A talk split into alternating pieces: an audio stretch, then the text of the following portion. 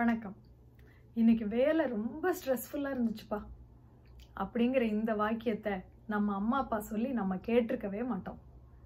அதே மாதிரி நம்ம தாத்தாவும் பாட்டியும் தலைமுடிக்கு டை அடித்து நம்ம பார்த்துருக்கவே மாட்டோம். ஏன்னா அவங்க தாத்தா பாட்டி ஆனதுக்கப்புறம் தான் முடி நரைச்சிருக்கோம் கண்டுக்காமல் விட்டுருப்பாங்க. பதினஞ்சு வயசு குழந்தைக்கு மன அழுத்தம். முப்பது வயசுலயே தலைமுடி நரைக்கிறது முடிக்கு மை அதாவது டை போடுறது. இதெல்லாம் இந்த தலைமுறைக்கானவை. சரி எல்லா பிரச்சனைக்கும் ஒரு தீர்வு சொல்லுதே நம்முடைய தமிழ் இலக்கியம். இதுக்கு ஏதாவது வழி சொல்லுதா? பாண்டி நாட்டில் பிசிர் அப்படின்னு ஒரு ஊர் இருந்துச்சு. அங்கே பிசிராந்தையார்னு ஒரு புலவர் இருந்தார். பிசிர்ங்கிற ஊரில் இருந்ததுனால அவருக்கு பிசிராந்தையார்னு பேர். அவரோட தோற்றத்தை பார்த்தா எல்லாருக்கும் ஆச்சரியமா இருக்கும். ஏன்னா அவர் ரொம்ப இளமையாக இருப்பார். ஒரு நாள் அவர்கிட்ட நேராகவே கேட்டாங்க உங்களுக்கு என்ன வயசாகுது? அப்படின்னு. அவர் இந்த கேள்வி எதிர்பார்க்கல. என்ன இப்படி கேட்குறாங்க அப்படின்ட்டு. சரி நீங்களே சொல்லுங்க அப்படின்னாரு. என்ன ஒரு முப்பது முப்பத்தஞ்சு வயசு இருக்குமா? அப்படின்னு சொன்னாங்க. உடனே அவர் என்ன இவ்வளோ குறைச்சி சொல்றீங்க? சரி நானே சொல்றேன். ஆனால் நீங்கள் நம்ப மாட்டீங்களே.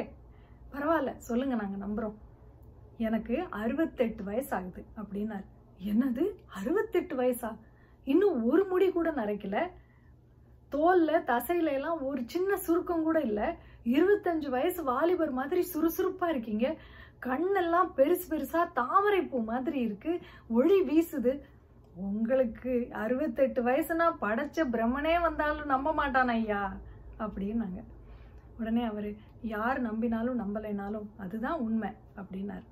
அதை கேட்டோன்னே அவங்க அப்படின்னா அதுக்கு என்ன காரணம்? உங்கள் இளமையின் ரகசியம் என்ன? அப்படின்னு நம்ம கேட்போமே அந்த மாதிரி கேட்டாங்க.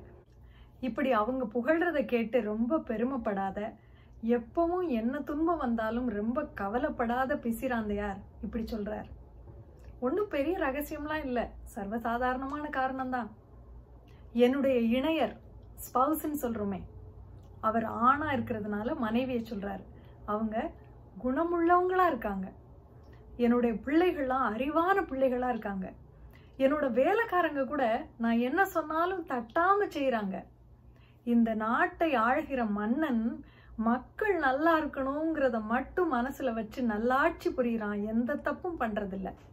இது எல்லாத்துக்கும் மேல அன்பான மற்றவங்களை பத்தி தப்பா பேசாத எப்பவும் உண்மையவே பேசுற எல்லாரையும் தன்னுடைய சொந்தக்காரங்கன்னு நினைக்கிற மற்றவங்க தனக்கு கெடுதல் செய்தா கூட நல்லதையே திருப்பி செய்கிற படிப்பு பணம் புகழ் அழகு இப்படி தன்கிட்ட என்ன இருந்தாலும் அதை நினைச்சு பெருமைப்படாத ஆணவம் கொள்ளாத சான்றோர்கள் என்னை சுத்தி இருக்காங்க.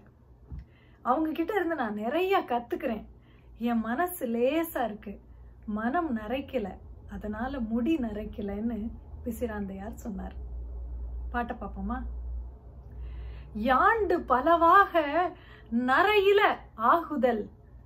யாங்கு ஆகியர் என வினவுதிர் ஆயின் மாண்ட என் மனைவியோடு மக்களும் நிரம்பினர். யான் கண்ட அனையர் என் இளையரும் வேந்தனும் அல்லவை செய்யான் காக்கும். அதன் தலை ஆன்று அவிந்து அடங்கிய கொள்கை சான்றோர் பலர் யான் வாழும் ஊரே அப்படின்னு பிசிராந்தையார் புறநானூற்று பாடல்ல சொல்றார். இவர் சொல்றத பார்க்கும்போது இவர் ஏதோ சொர்க்க பூமியில இருக்கிறது மாதிரியும் அதனாலதான் இவருக்கு தலைமுடி நரைக்கவே இல்லையோன்னு நமக்கு தோணலாம். ஆனா எல்லாமே நம்ம பார்க்குற பார்வையில நம்ம எடுத்துக்கிற விதத்துல தான் இருக்குங்கிறத தான் இந்த பாட்டில் அவர் உணர்த்துறார். நன்றி.